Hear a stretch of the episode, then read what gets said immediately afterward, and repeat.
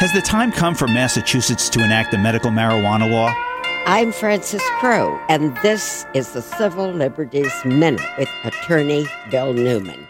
When it comes to medical marijuana, Massachusetts is behind the curve and behind the times. 17 states, including Vermont, Maine, and Rhode Island, and also the District of Columbia, have medical marijuana laws. Question three on the Massachusetts ballot this November would allow doctors in Massachusetts, as doctors can in so many other states, to relieve suffering for their patients with debilitating diseases by prescribing medical marijuana. But only for terribly debilitating diseases such as Parkinson's, Crohn's, cancer, multiple sclerosis, or glaucoma and only if prescribed by a physician who has volunteered to participate in the program, and only if the doctor certifies in writing the need for the treatment for a debilitating disease, and only if the prescription is filled at one of the state regulated nonprofit treatment centers.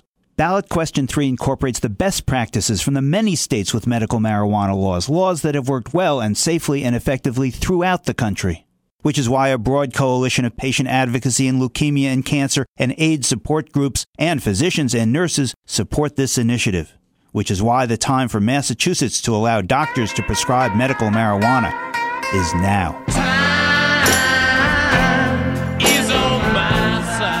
The Civil Liberties Minute is made possible by the ACLU because freedom cannot defend itself.